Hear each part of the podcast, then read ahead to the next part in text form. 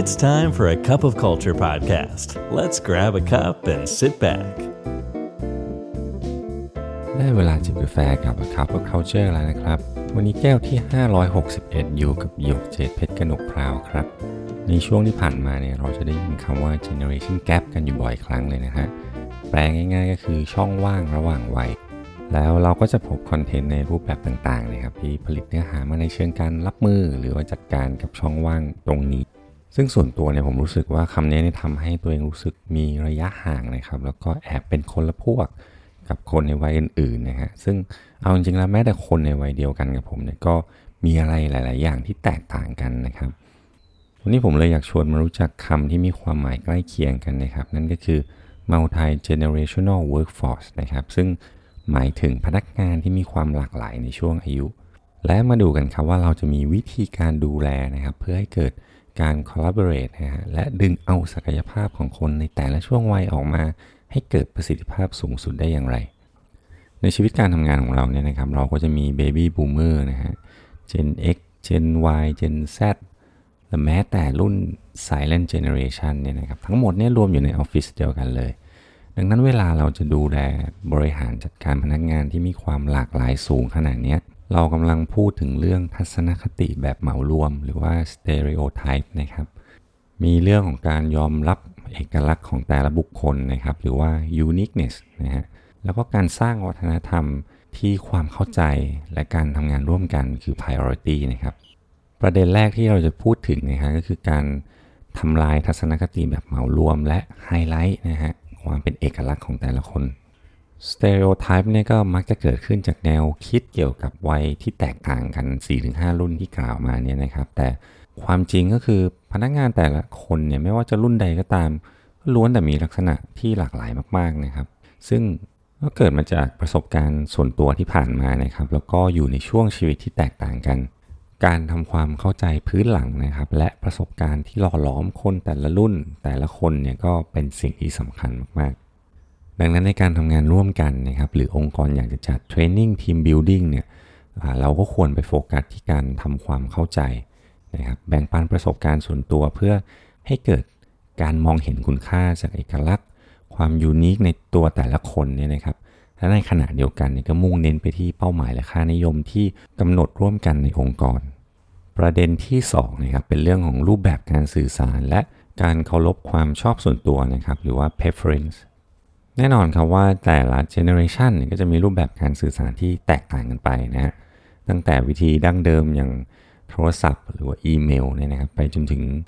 วิธีสมัยใหม่ผ่านช่องทางแชทวิดีโอคอลของแพลตฟอร์มที่เกิดขึ้นมาใหม่ต่างๆเนี่ยหลายๆ ครั้งนะครับ รูปแบบการสื่อสารที่แตกต่างกันก็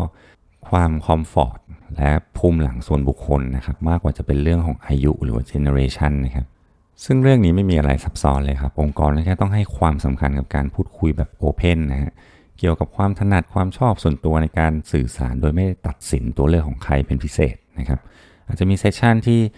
ให้พนักงานในแต่ละวัยเนี่ยมาแชร์วิธีการ และช่องทางการสื่อสารที่ตัวเองคุ้นเคยนะครับ ถนัดนิยมใช้ ซึ่งเราก็อาจจะได้ผลลัพธ์ใหม่ๆออกมา เพื่อให้การทำงานร่วมกันของคนในแต่ละวัยเนี่ยนะครับ มีประสิทธิภาพมากขึ้น 3 คือเรื่องของการสร้างความไว้วางใจและการเคารพขอบเขตนะครับหรือในภาษาอังกฤษก็คือ trust and boundary ไม่ว่าจะเป็นการทำงานร่วมกัน หรือว่าการจัดกิจกรรมต่างๆ ในองค์กรนะครับ อย่างเคารพซึ่งกันและกันเนี่ยจำเป็นมากๆนะครับ ที่คนในองค์กรต้องรู้จักการยอมรับขอบเขต และระดับความสบายใจนะครับ ที่แตกต่างกันไป ยิ่งในหัวข้อที่ละเอียดอ่อนนะครับ อย่างเช่น สุขภาพจิตนะครับ เรื่องของ